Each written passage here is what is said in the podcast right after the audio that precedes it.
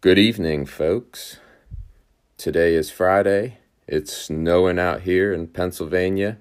We have a great episode here for you tonight uh, with a very special guest, Maddie Mueller. Uh, before we get started, here on Surviving Sticky Situations, I have a quote from Mr. Rogers. Whatever we choose to imagine can be as private as we want it to be. Nobody knows what you're thinking or feeling unless you share it. Um, so, if you're new to the podcast, what we do here is we have real conversations, uh, get to know and learn from one another, just um, stuff we've struggled with in life and overcoming. Uh, there's lots of things you can struggle with, having maybe um, the loss of a loved one, a breakup, just being stuck in a rut. Um, whatever the obstacle may be, we'd love to hear about it. Give me a message on Instagram at uh, at natures underscore Mathers. Um, but here we have Maddie tonight. She's going to talk to us a little bit about what she's been through. Maddie, thank you so much for being here with me. Um, let's hear a little bit about your story. Yeah, so I'm Maddie. I'm 17 years old, and I'm from Indiana, PA. Lived here my whole life, and basically my life has been kind of ups and downs throughout it all. But that's how everyone's life is. But um, basically, like the long story short of my life is um, as young as I can remember, I remember being interested in music, and at 12 years old, my parents separated, and that's when I really got passionate about music, and it spoke to me in a way that nothing else ever has. And then two years later, I found Amplify Church and um, gave my life to Jesus and started playing on the worship team. And, you know, here I am still on the worship team, still doing music, and music's what I want to do for the rest of my life. So. Wow. Uh, it's interesting, you know, how uh, having uh, a parents of, of divorce, uh, you can turn into so many ways, and you really took that and made it a positive and went um, into church and you know really have dedicated uh, your your life to to Jesus and um, playing guitar at the church almost every Sunday. Um, that's that's really really awesome. How how uh, how about some? You know, we're not really trying to give it advice so much because I think advice kind of gives you that like superiority. Um, over someone when we we more want to what's called like psychotherapy it i guess um, you know that's a genuine con- conversation instead of advice uh, and we want to just explore and articulate um, and strategize really give something that um, might help someone else that's uh, gone through um, a similar situation. Uh, so, what else have you kind of uh, had a struggle with that you've overcome? Um, in my life, like the biggest struggle for me has been and uh, probably always will be, but I'm hopeful that it won't be, that I'll be able to overcome it completely. But it's trust issues. I've always had trust issues um, ever since my parents split up um, because there were some situations with my dad and my mom both that broke my trust in a very severe manner in which I was lied to and um, manipulated into choosing sides and it just wasn't healthy for me to be put in that situation to begin with. But I've learned that like our parents are people and they just have to like they just happen to be our parents and with the trust issues that uh I've had due to situations like that ever since I found like amplify and started having a relationship with Jesus, like I've had trust issues even with God, like trusting in his promise and his faith and his like story over my life and stuff. I've had a hard time with that because it's just like if my worldly father and like mother can't um make me trust and can't keep those promises, how can I rely on my heavenly father who like I didn't think I knew. So it's always been like a struggle for me and something I've uh really you know that's helped me through it is um just learning uh God's love for me and for other people mm-hmm. cuz like you learn God's love and you learn just compassionate overwhelming love and it's like okay, I'm going to like love these people and with love comes trust because if they break your trust you're still going to love them. And so that's something that really helps me is like love is the center of like what makes things good and that's in my life personally. Awesome. Um, yeah, I think a lot of people are out there uh, struggling with um, trusting others, especially when you know the ones who are closest to us maybe hurt us the worst sometimes, um, and and forgiveness too. With and that comes uh, with with love. Um, so, would you like to go in a little bit more depth about maybe your childhood and um, I know you used to uh, maybe have a problem with not a problem, but like you smoked cigarettes for a while, and mm-hmm. I know recently you've kind of quit that, and that's yeah. a, big thing. Um, a lot of people sh- struggle with. So how does that? How does like uh, cigarette smoking kind of? Um, what is that like? So for me, it was. Um, it started when I was fifteen. I had, um, a friend that I met through Instagram and uh, we were hanging out a lot. And this story actually is a lot bigger than just like, oh, I started smoking a cigarette just for fun.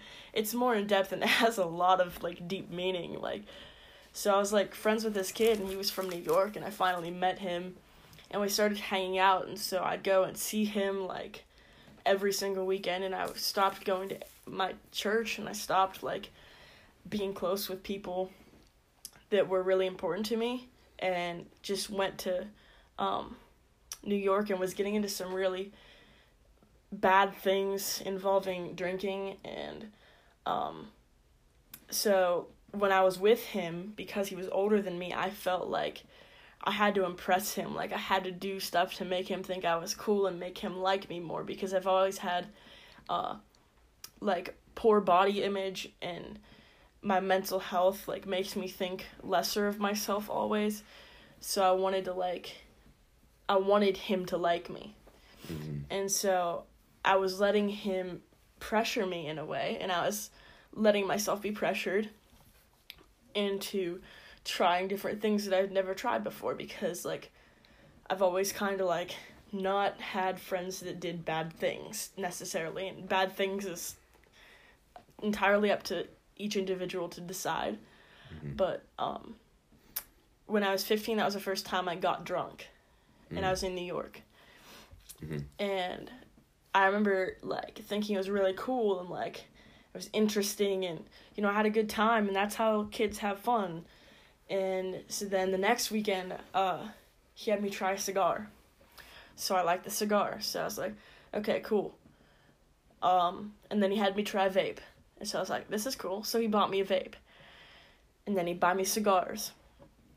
And then someone close to me in my life, one day we were hanging out and I was smoking a cigar and he was smoking a cigarette. And I was like, hey, can I try that? Because I had already tried like everything else. So I'm like, you know, why not? And so I tried it and I really liked it. So then it would be like, I'd have a cigarette after school like a couple days a week and then it turned into like okay hey can you buy me a pack of those and then i'd smoke whenever i wanted to smoke and then it kind of turned into um, eventually over time like a pack a day Oh wow. at 16 years old. And I did that for about a year. And it took me having to step back and look at my life and be like, two years ago, I would have told myself I would have never touched a cigarette because I watched my grandmother pass away from lung cancer and brain cancer due to cigarette smoke. It's interesting. and my my uh, my grandma both my grandmothers actually passed away from uh, lung cancer. One actually smoked a lot of cigarettes, um, but the other didn't at all. So um, yeah, I understand what you're um, going through that or Yeah. went through in that. That's uh that's how I always felt too. Yeah. Yeah. And so I just stepped back and looked at my life, and it took a lot of help from um, some really important people in my life. Shout out to my best friend for, like, you know, getting on my case. And kind of sometimes it takes someone that you really care about telling you, hey, this isn't good for you, and I'm getting mad at you when you're doing this because I care about you and I want you to live a long, healthy life, and I want to see you fulfill your dreams, and you're not going to do that if you're dead because you smoked a pack a day from the age of 15. hmm And it took that to make me realize, wow, yeah, you're right. And then I just kind of slowly transitioned into vaping, and now I just vape and still addicted to nicotine, but like it's a habit I wouldn't like to have because I don't want to have anything rule my life. I want to have complete like control over my decisions The- and yeah. my mental health and not get mad at someone if I don't have nicotine. Uh huh.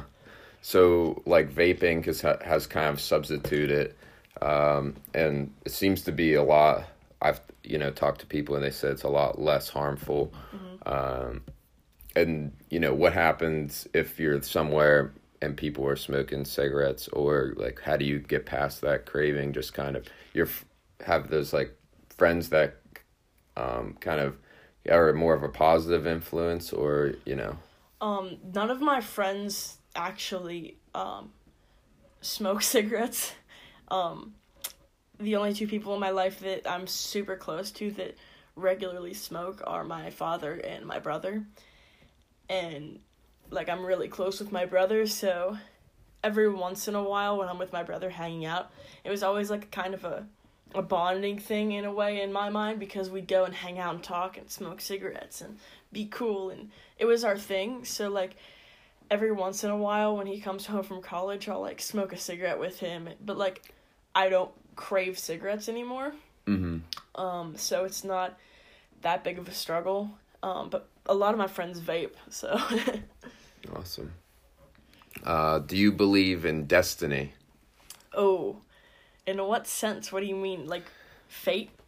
Yeah, and just um, situations like a coincidence. Like, do you think like anything's really a coincidence or? Uh, no, I don't think anything's a coincidence. I, in my mind and what I believe, I think everything happens, like we make our own decisions, but everything ultimately happens to lead to the path of the story God has kind of outlined for you. Mhm. Like he has an end goal for you, and like your decisions along the way make you reach that end goal.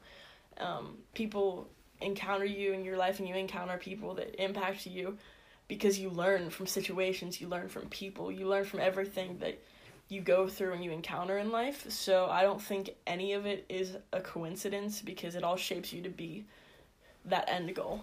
Mm-hmm. So, like the story or your life has maybe already been written, but you do you still have the free will to decide if if you stay on that path or not, or would you explain it a different way? Um, I wouldn't say this story over my life is completely written. It's not set in stone. I have heard it said like this, and it's the best way to describe it. That I feel like it's more of like a sketch in pencil Mhm. of what my life is gonna look like. Because I could make a decision that could lead me down a different path. Like it's always the what if I would have done this or what if I would have done that. But it's like you make each decision and it leads you to like what you're supposed to do. Like I feel like there's destiny in that. Like you have a destiny, you have a purpose, and everything you do leads up to that. Hmm. And I think our free will is entangled in that because we make the decisions. God is like outside of time though, so like the story's written and it's already happened to God. He already knows the outcome. Mm-hmm. So like that's how I think it's written. Like he knows the outcome, so it's already happened to him. We're just kind of making the decisions along the way and just kind of living that and going on the ride. Gotcha. Awesome. Uh, and how about have you had any like miracles in your life? Would you say like any that you can think of? um some miracles. Oh. Okay. Um my there's one time um shortly after my grandmother passed away, my grandpa um was in the hospital because he's always had heart problems and he was having some heart issues and so he went to the hospital and ended up getting transported to a bigger hospital in Pittsburgh and he wasn't doing too well and you know I was kind of young didn't know what the outcome was going to be and I was worried and I just started going to Amplify. And I had met some people who were prophetic um, at Amplify. And that basically means that I believe and they believe that they were gifted by God with certain gifts of prophecy to be able to pray over people, like prophesy, and just it's very in depth. It's a concept that people should look more into. I think it's very interesting.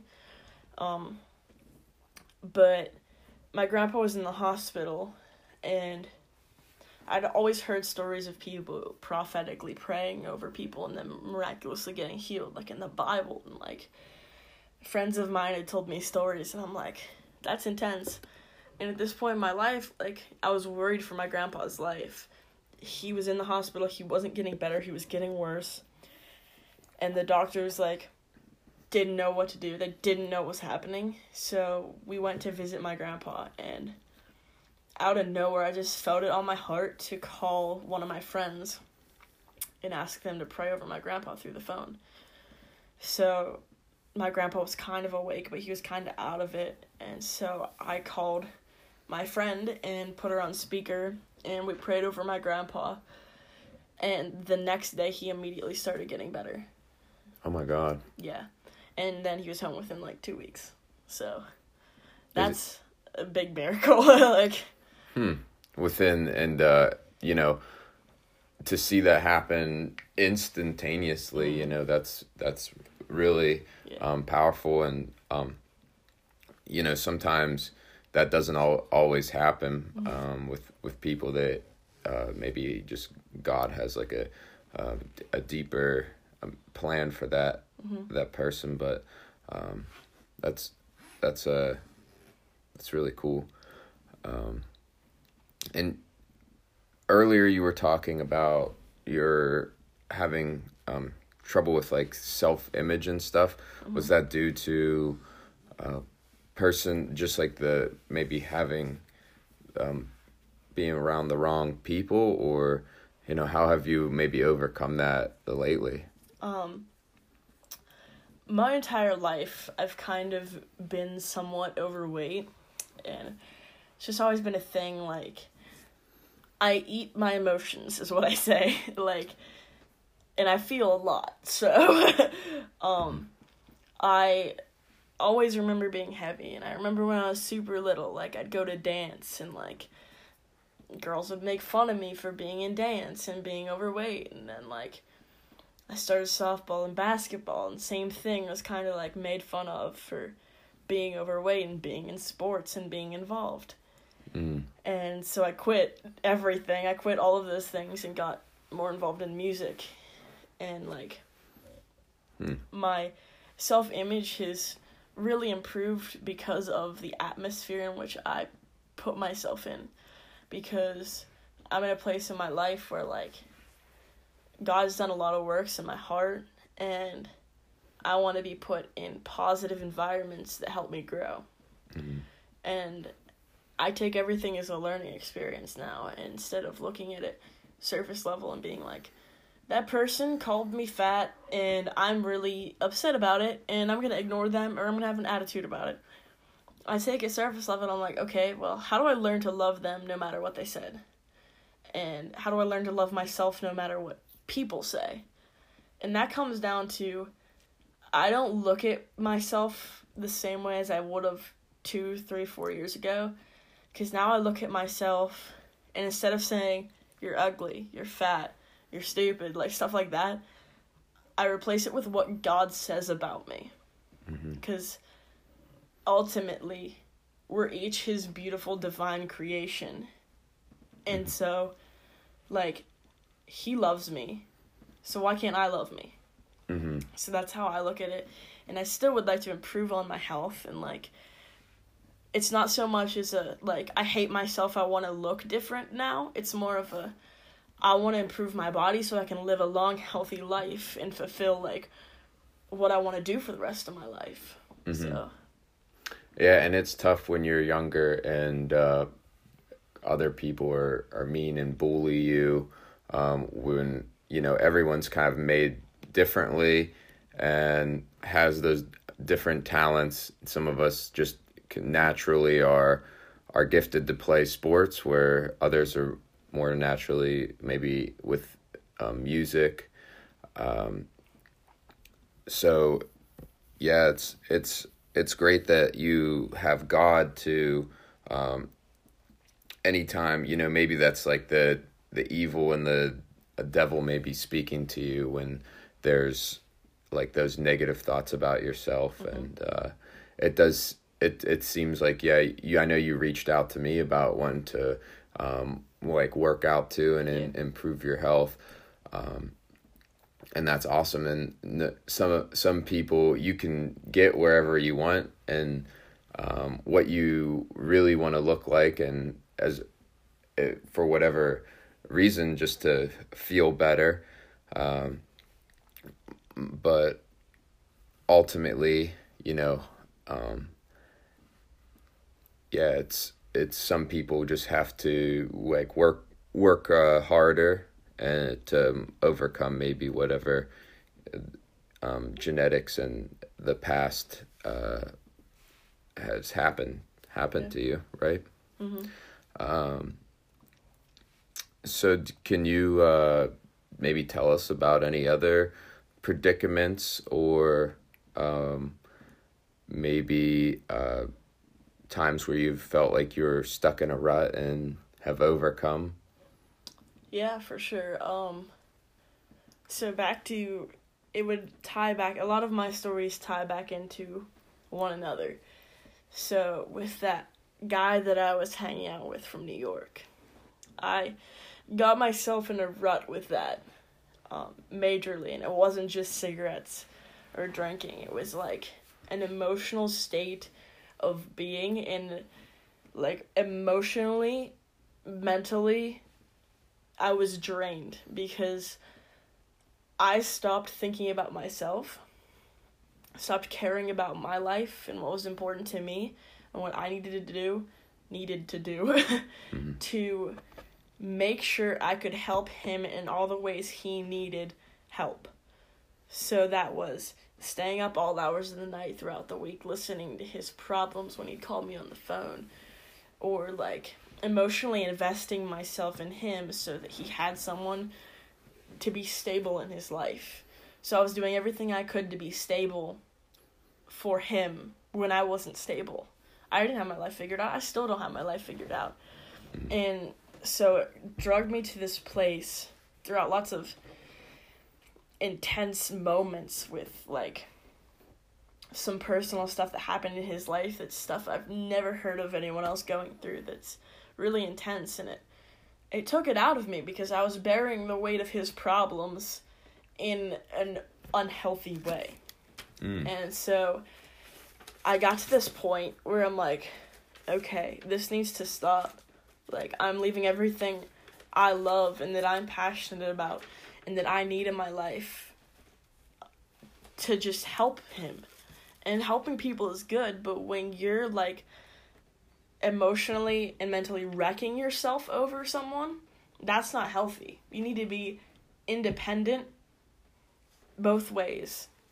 Um so basically got to this point where I was like I can't do this anymore. So I told him I was like I need to take a break from our friendship for a while to get myself back to who I want to be because I wasn't being who I wanted to be. Um, I had done so much improvement on myself mentally and emotionally and spiritually throughout the two years before I met him. And then I wrecked it all when I met him. And so I really wanted to get better and like feel better and know what was going on in my life and kind of focus on me. And so I was like, hey, we're taking a break from our friendship, I you don't really have a say in this. It's happening. Sorry. Mm-hmm. And then he said to me, if you stop talking to me, I'm going to kill myself. Hmm. And that was the first time I ever felt like completely shattered and broken because I had hurt someone that much that I literally stayed up. I was 15 and I stayed up this one night that I told him that when he told me he was going to kill himself. I stayed up that night sobbing ridiculously and so loud that it woke my mom up and she came into my room and held me while I hysterically sobbed into her arms trying to tell her what happened. And all that could go through my mind was what if this kid actually kills himself because of me? Mm-hmm. Like, that's a lot of weight to bear. Like, that'd be my fault for the rest of my life because I couldn't emotionally continue to support this kid. And it took a lot of tears and a lot of praying and a lot of support from close people in my life to help me like get past that and understand that like if someone tells you that it's not your fault because it's not like you said go kill yourself that's not what happened they told you that they were going to kill themselves because of you that's not your fault. You can't bear the weight of that because if you're doing the right thing and doing what needs to be done for your emotional and mental well being, um, I think you need to like move past that as best as you can in whatever ways you can. You don't need to keep putting yourself in that situation out of fear of what they're gonna do. And if it's really comes to a point like I didn't know how serious it was how serious he was about it because he said it once. Mm-hmm. But definitely, if someone says that, I would definitely, if I could redo or change a little bit of what I did in that situation, I would definitely reach out to someone and be like, hey, this kid told me he was going to kill himself, just so you know. Like reaching out to his parents or something and just letting them know what he said so they could be aware. In any case, just letting someone know Mm-hmm. that could help him if he were to get to that point. Thankfully, he did not kill himself Mhm. and I let him back into my life and when I was emotionally stable and healthy and he was in a better place and we slipped up again Mm-hmm. and it just went back to trash and you know he was in a way sexually harassing me Mm. um So it's just a to- toxic relationship, yeah huh? just a genuinely toxic relationship and you know as much as i wanted to keep forgiving him and wanted to keep working towards positivity um as m- you can only do so much forgiving until you come to a point where you're like you know some people aren't meant to be in your life because it's not healthy Mhm. and that's the point where i recently came to in my life and again it took people i care about telling me hey you're draining yourself you're hurting yourself you've been hurt before and at this point like you're being kind of naive Mhm. and there's a difference between loving people so much and forgiving and being naive and my best friend was right in saying I was being naive because I can forgive him for what he did from a distance. You don't have to like keep them in your life to be able to forgive someone. You can forgive from a distance. So that's what I had to do and I'm finally out of that rut and I'm emotionally stable in that area. Mm-hmm. Were you friends with like his friends too, and uh, or was it just kind of like him and? it was just him other than when i went to new york he'd introduce me to his friends here and there Mm-hmm. and like every time that we'd stop talking or something would happen he would have his friends calling me texting me getting on my social medias just totally harassing me in every way like he created a fake twitter account to talk to me and i'm like dude i know it's you stop messing with me. Like, Wow. just a little I don't know if I've told you this story, but an example. Pink is my favorite singer. And, um I want to see her more than anything. And I've always said since I was 12 years old when I first heard her voice, um I was like I'd do anything to see her. Do anything in the entire world. There's not a single thing I could think of that I wouldn't do to see her live and meet her. hmm So the opportunity rolled around that she was going to be in Pittsburgh last year. So I was like, I was super excited, but I'm like, hey, I don't have a thousand two hundred dollars to get front row seats, haha. And so I was like, kind of upset, kind of bummed, but I'm like, hey, it'll work out, you know, whatever. It could be a Christmas present. And I had just let this kid back into my life, same kid from this toxic relationship from before. Um, and he was like, "Hey, I heard Pink's gonna be in Pittsburgh. I'm taking you with me." And I'm like, "No way! Like that's sick! Like okay." Uh, and I was like super super dope and could never ask someone for that. Like couldn't. He's like, "Yeah, I got the tickets." Blah blah blah. And I'm like, "Okay, cool." And so then, that was like eight months before the concert. So, leading up to the concert, he started calling me more and more and more and more late hours of the night. And he would make sexual comments directed towards me. Mm. Um, they made me feel very uncomfortable. He would FaceTime me and be like uncomfortable and say things. And he'd come down to hang out with me and he'd say uncomfortable things and give me weird vibes. And, you know, it was just all creepy. And he made a comment about the night of the concert, us getting a hotel in Pittsburgh. And I was like, um, okay. Because, like, you know, being a teenager, you have someone give such a nice gesture, you're gonna, like, feel obligated to do whatever they ask you to, whether they're pressuring you into doing that or not. Like, if someone buys you a car and then they're like, hey, Mm. do me this favor real quick, you're gonna be like, that favor's like nothing compared to the car they bought me. And so that's what it was like for me. I see. And um so it was like come to this point where it's like, okay, stop with the sexual comments, dude. And I told him that and he's like, Okay, I'll watch out, blah blah. blah. I was just kidding. But then he kept doing it. hmm Just being like an immature like guy kind yeah. of and uh, but, but- like it was making me genuinely uncomfortable and worried for my safety. mhm. because you know he was older than me and he bought me a pink ticket a front row pink ticket that's a lot of money to spend on someone you've had a rough history with Mhm. and so it's like okay what are you trying to get out of this and it's like sorry but trust issues um and so he came here and he hung he hung out with me one night and I was like, you know, this could be really bad because of the things he's been saying, but benefit of the doubt, I'm gonna trust him anyway. And so we were hanging out, driving around Pittsburgh, whatever, and nothing weird happened, right? I was like, okay, this is good. and then we get back to my house, and it's a Saturday night, and I had to play in church next day, so I'm like, okay, trying to like rush him to leave because I had to go to sleep. Um, and I go out, like, he came in and talked to my mom, and we go out and talk in his car for a little because he wanted to download some of the CDs I had onto his hard drive in his car. So I'm like, okay, I'll grab them when you're done. So go out and talk to him for a little. And I'm like, hey, you know what? When you come down to get me to go to the Pink concert, just give me the CDs then. Keep them. I have the same ones. Um, and he's like, okay. And then I say, I say bye, and he says goodbye, and then leans in to kiss me. And I'm like, uh, what are you doing? Oops, sticky situation. yeah.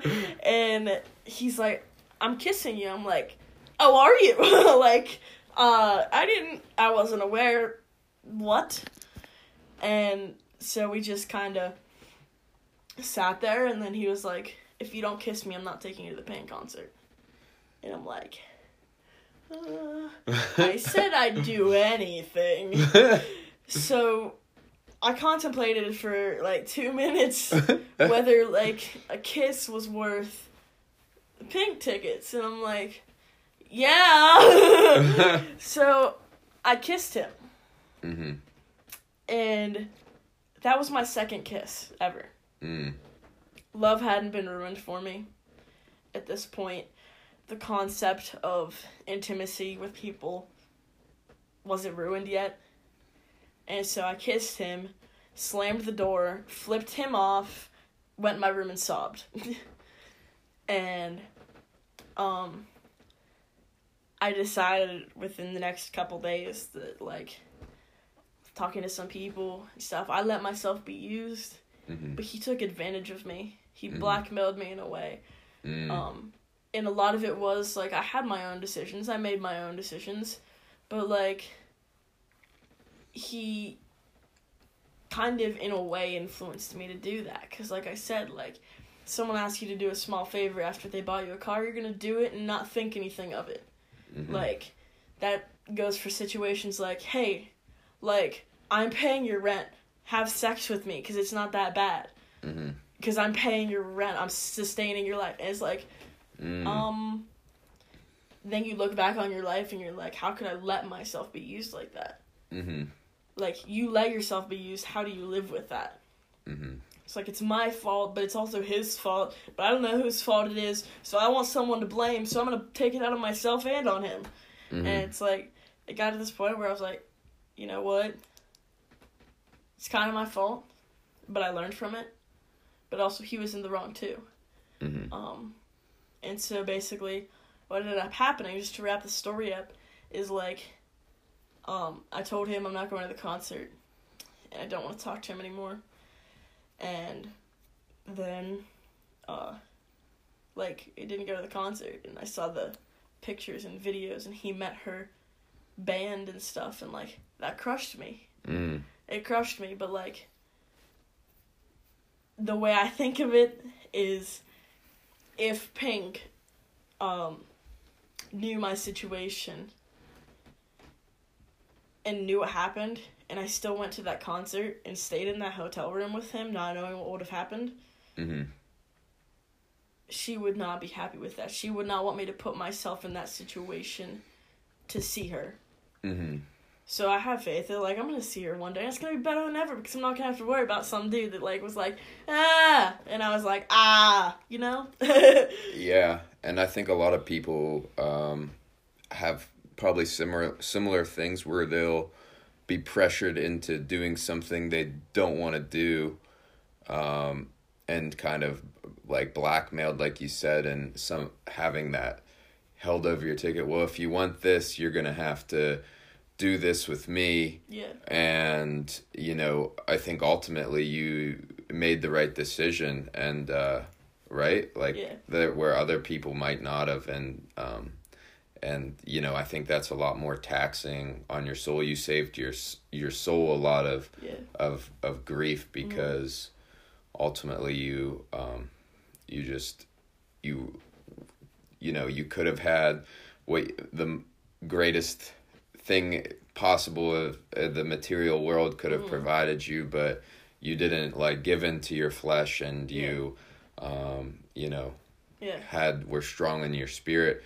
where like some people might not have that um relationship with God as close as you did and might have given into their uh, flesh a little more. So that's um, says a lot about you. And uh, what other you know how how have you um, made sure that you know to av- avoid that like s- sort of situate or yeah avoided that from now on i guess. Like how do you avoid anything like that happening again? Um, I don't think it's a, as much about avoiding it as much as knowing the general idea of your morals and your values. For if a situation like that comes up be like like ask yourself the hypothetical question what if this were to happen? And if you can answer that honestly for yourself good for you and hopefully that situation situation never comes up in which you have to make a hard decision like that that feels like the end of the world to you because music's my everything Pink's my biggest influence. And like I don't know what would have happened after that concert if I stepped foot in that hotel room. What if I would have? I could like be in a completely different situation in my life right now. And that's terrifying. Because I don't know where it would have gone. And the unknown scares me. But like if a situation like that comes up in your life, just kind of like prepare yourself mentally to be like this is what I believe, this is what I value, this is what I love about myself, and this is what I'm not going to sacrifice for a material worldly item. Mm. Well put. Yeet. Uh, so you've have completely uh, ended your friendship with this this guy uh, since then, since before that concert you were saying. Yeah, after that concert, like after the concert completely happened, I uh, talked to him for a little, and I was like, "Hey, just so you know, like, it's cool. Like, we both made mistakes, um, and that was that sense again about being naive and thinking I had to tell him I forgave him and had to let him back in my life to me for me to have forgave him. Mm. Which I learned is not true because um last month we totally called things quits. We're like, we're done like being friends and it's like, you know, sometimes it has to be like that and it's okay because from that one friendship I've learned more in that relationship than I've learned in any other relationship in my life. It's taught me so many life lessons within a short period of time, I would say, because I've learned so much that I'm going to carry with me throughout the rest of my life through that one person. So, like, as Ariana Grande put it, thank you, next. awesome. Um, uh, what is one book you think everyone should read, and it, it can't be the Bible. I, I they're gonna say that one. um, a book I think everyone should read. Oh, there's so many. I love reading. It takes me into a different world. Um, I think good ones are definitely um, autobiographies and just like books about people's lives because you can learn a lot through hearing someone else's story. Um, mm-hmm and at least get an idea of what to do in situations. Um, 10 out of 10 would recommend Tyler Oakley.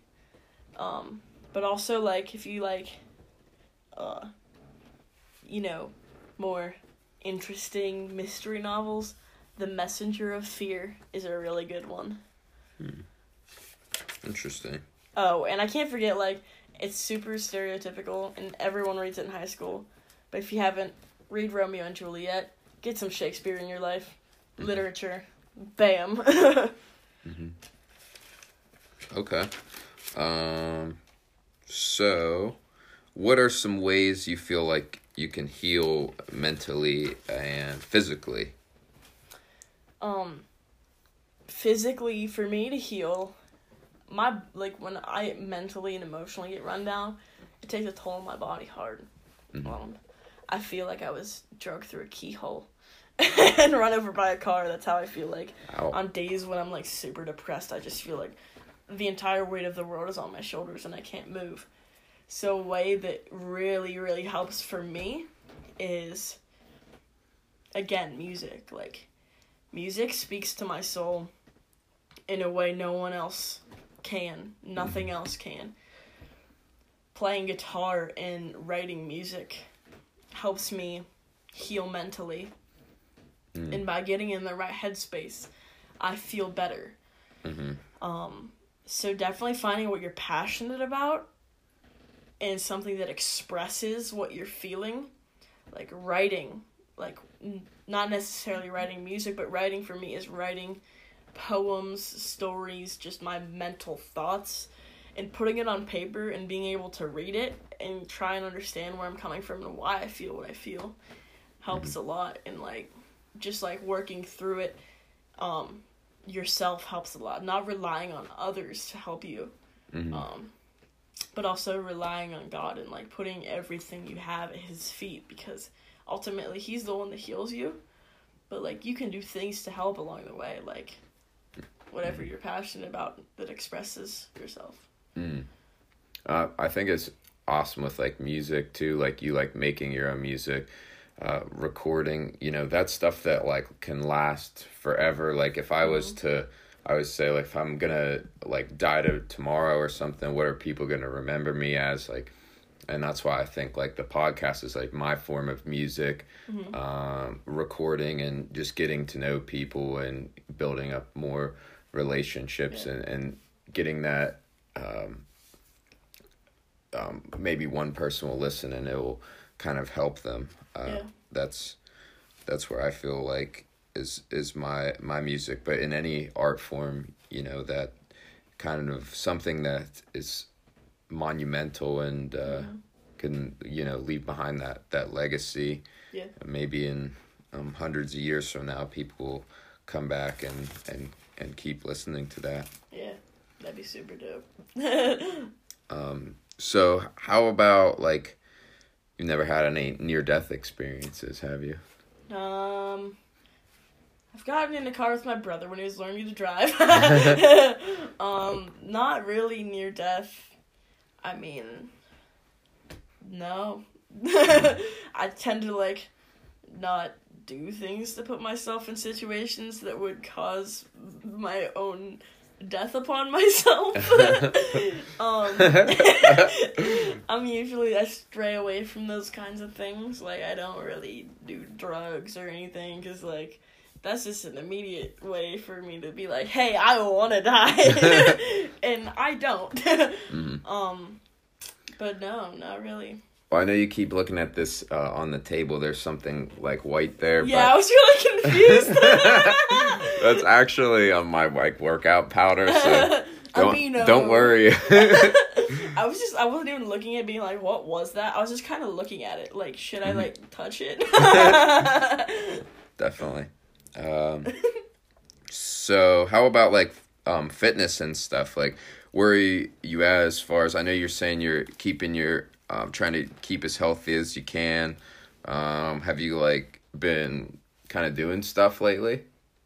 I walk a lot because I don't drive because I'm irresponsible and don't get my license. Mm-hmm.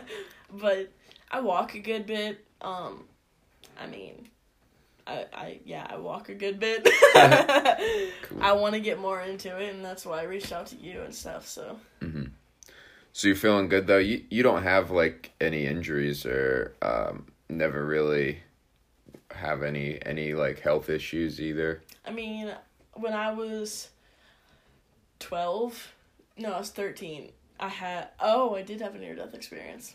Oh, okay. I I knew that. I had a feeling. I had a feeling there was something. Um, this kind of gets a little personable for uh, let's just say females per se, but this is this. You might be famous too. Like if if you if you say something, I can't I can't take it. hey, hey, I heard this, and now I don't want you to uh, put this out there. You have to take this hey, down. you know, transparency is everything, man. But I'm gonna just keep it bare minimum because I don't want people to get grossed out. But basically, um, my blood count was low because I bled for two months straight. Let's just say that. And, Oh, okay. oh my god. I'm kidding. um, and I was super young, and it was just a health issue. Um, and so I got all fixed up, but like I almost had to have a blood transfusion and stuff. My blood count was so low that they got really worried, and I immediately had to get rushed to Children's Hospital. Um, and that's when I got diagnosed with uh, being pre-diabetic, oh wow. And so I lost a bunch of weight hmm throughout the years. Um, Mhm. and kind of stayed at the same weight, or like kind of grown with my body. I don't know how things work. I'm healthy. Mhm. Like, I'm not pre-diabetic now. I'm not diabetic. I'm good health wise. Um, I broke my foot last year because Okay. I didn't know how to lift weights properly, and I Mhm. separated the ligament from the bone in my foot. It was And that was on a leg press, right? Um, or- Yeah. Yeah, the leg Mhm. press. Okay. Uh, well, that's interesting. Do you feel like the pre-diabetes just happened because of like uh, eating Yeah. not well? It was And- the size of my body compared to my weight was not like ratioed properly. Mm, Um, and it was just like I wasn't eating healthy at all. Like my family doesn't eat healthy, but my brother like is ripped and has a six pack, but he'll eat like Mhm. freaking three Big Macs at one time, and I'm like, how? Why? Why are you like this? But his metabolism's super high, and I just kind of got the bad genes. Okay. My metabolism's slow. Mhm. Had the same kind of health issues my mom had when she was younger, um, and like I got my dad's tonsils, which are terrible. By the way, that's why I sound like I sound right now because I feel like I'm choking on my throat, but Oh. that's okay. um, but it's just kind of like not super intense medical issues, but like Mhm. minor ones that kind of just like suck. Mhm. Yeah, But, definitely. yeah. And I, f- I feel like a lot of people are going through that. I think one in three Americans end up with like diabetes of some sort. Mm-hmm. Some people are born, at least, you know, not born with it. And the biggest thing is like movement, exercise can reverse that um, diabetes and make it go away. Like eating healthy and then um, won't won't have to like amputate your arms when you're older and stuff. That's one thing I always I always tell people. You know, um, it's like the most. It's one of the most preventable like diseases out there, uh, just by like getting getting in some some workouts. And you know, it's hard. It's hard getting started, but like once you really um, know that your life depends on it, and it's uh, it's good. A little bit of weightlifting, um, eating a little bit like healthy, prevent that. Um, uh, you know, chronic illnesses and vitamin supplements. Are you are you into any like supplementing vitamins at all? I take my gummies every day. I drink Emergen-C a Mhm. lot because with tonsils that are the size of golf balls, um, it's Oh, like wow. yeah they're big. um, but it's very easy for me to get intensely sick. Like I don't get colds. When I get sick, I get strep. hmm Like that's just how it is. Like I just got over tonsillitis like two weeks ago, and I thought I had strep on tonsil on top of my tonsillitis, and so I take vitamins. I take allergy pills. You know, just I try to stay healthy and take care of my body. Just Mhm. the eating part of it just is a struggle for me. hmm Definitely. Um, so you you wanna you you think you wanna you're you're happy with with it though, or you want to try to like change or I would love to change my eating habits and my physical fitness habits because um like it's just I remember two summers ago I did this diet and I was working out and I did this diet in which it was like all healthy food that's like from nature, nothing processed. Mm. And I lost like 45 pounds in Mhm. 3 months Mm. and I felt great about it. Then I got sick, and then like, I just stopped caring. I got too busy, and like, when life gets too busy, you kind of stop caring about yourself and definitely. what's good for you. Um, and that's, you know, how my life has been since then. Like, it's been super busy, taking on more stuff as weeks progress throughout life, and it's just kind of like, that's something everyone puts on the back burner instead of like maybe on a, a weekend like taking aside two three hours meal planning going to the grocery store Mm. and cooking your food and cooking your meals and having it ready so you can grab it instead of uh, i don't know what i'm gonna have for lunch today. I'm gonna go through taco bell and then i'm not gonna work out later. Hmm making time wake up a half an hour early and get some cardio in like it's what i used to do and that's what i'd like to get back to doing. Hmm because it just makes me feel better, makes me think better of myself, and overall helps me improve mentally as well. Like working out's another thing that helps me improve mentally because it like I think it's some sciencey thing that's like it releases certain chemicals in your body and it makes you feel good. And Definitely. I think it's serotonin is what it's called. Oh, The serotonin. happiness thing. That actually helps with your. It actually ninety percent is made in your gut. So having that that healthy gut with uh, eating eating well, um, they say if you eat well eighty percent of the time, it's it's good to not uh, like cut anything out. Um, and I've recently, probably in the last year, gotten real into um, nutrition and trying to find out because you know we we don't even know how to a lot of people don't know how to take care of their bodies. So what what does that say um, about like how you can take care of your your spirit too you know um, so it's it's easily you can get easily confused on on on what all to put in your your body but basically i guess you know garbage in is is garbage out right Yeah. and um For sure. so that's cool that you want to, you know, I think that's like a very like selfless thing to do too. When you take care of your your body, it will end up you'll be able to take care of other people too down the road. Yeah. Um, even I just got like creatine. I realize creatine helps with um, your mind, and it's not just like a performance kind of enhancer, but there's like, especially when you get older, like your muscles like shrink. It can help prevent like muscle shrinking, um, and then taking in after like right after your workout when you take in like supplements or just eating helps like quicker the protein synthesis. Um you know it, your body's ready to like use all that stuff right after your workout. So when you're taking w- whatever you're taking do it right after your workout. Seems to be like the science Yeah. um has pro- proven to um be uh, the best. Um oh sorry let me see here what else we got. Um is there any other thing you want to talk about that you you've maybe struggled with it and overcome that you're open open to discuss?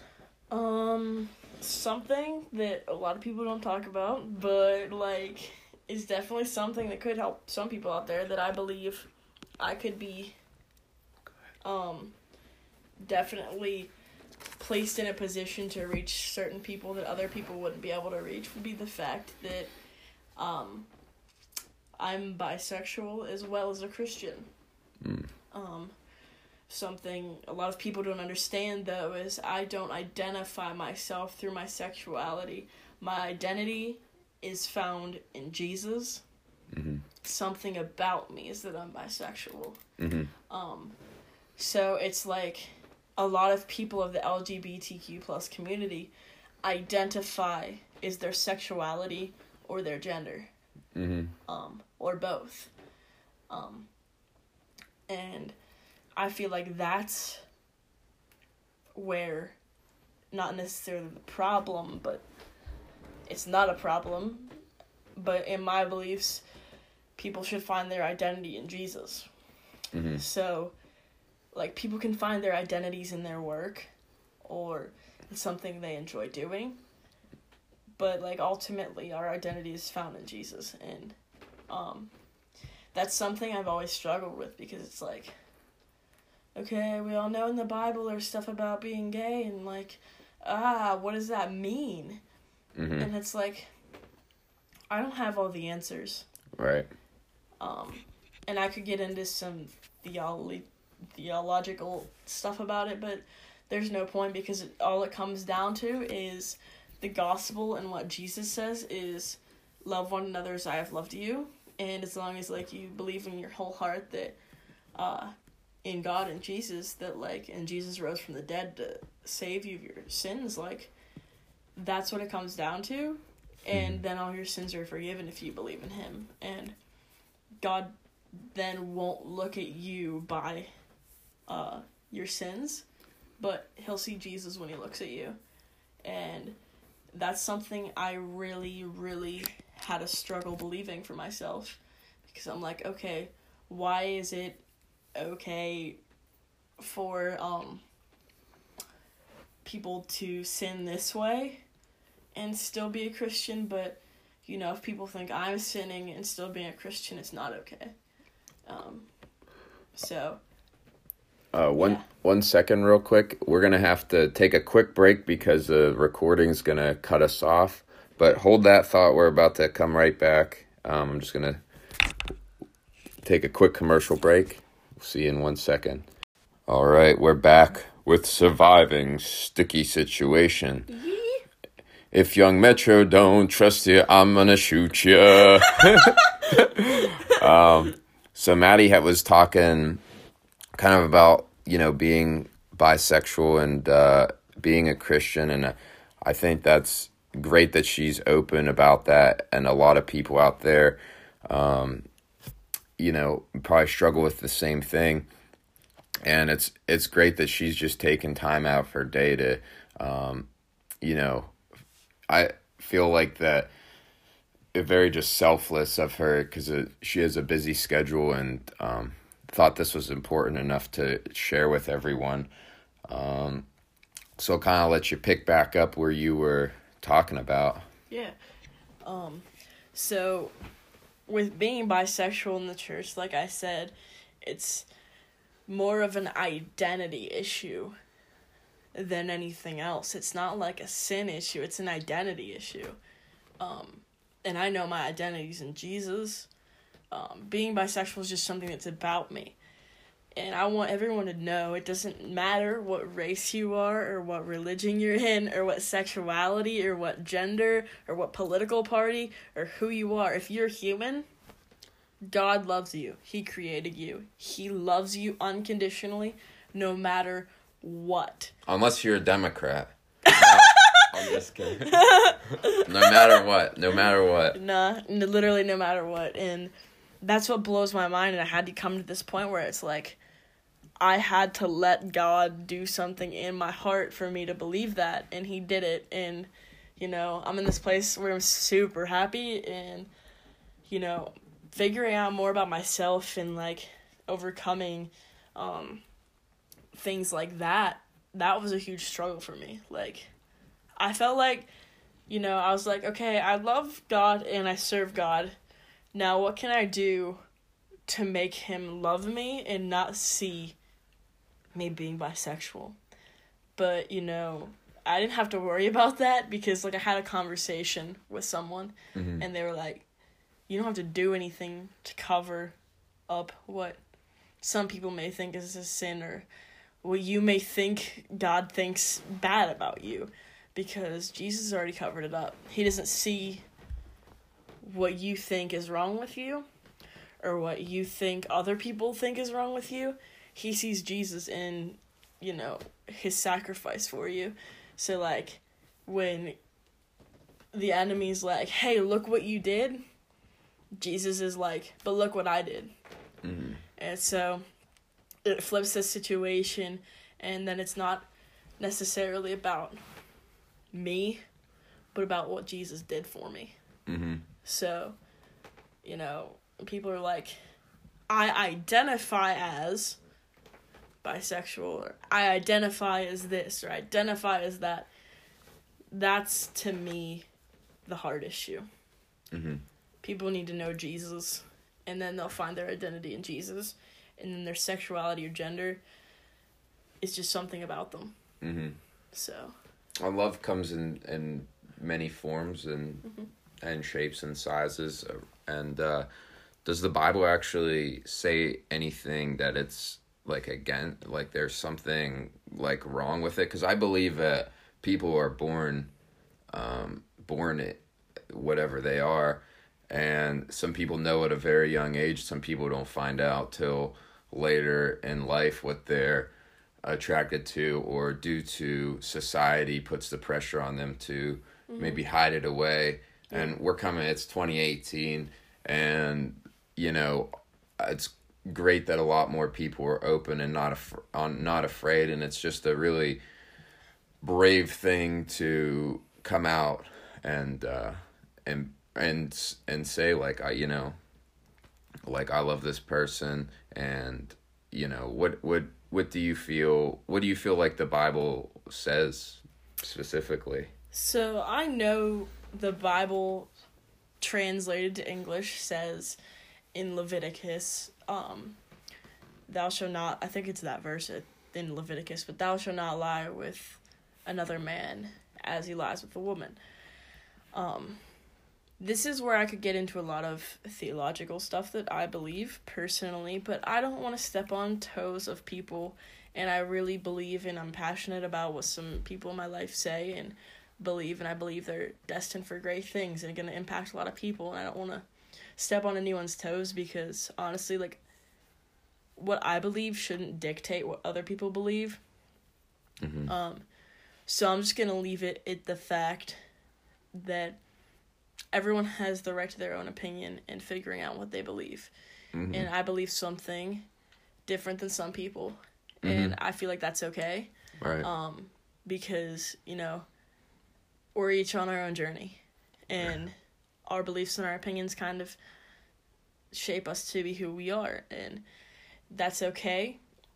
And I know what the Bible says, but also I'm just gonna leave it with like this topic with the um end statement of things can be lost in translation and the Bible is originally in a different language.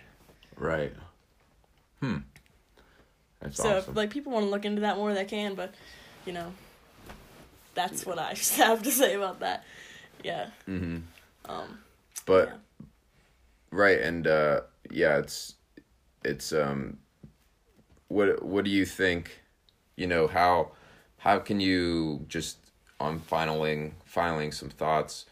How can you be like a better person? I guess in life, what advice or psychotherapy could you give to someone who wants to be just the the best they can be?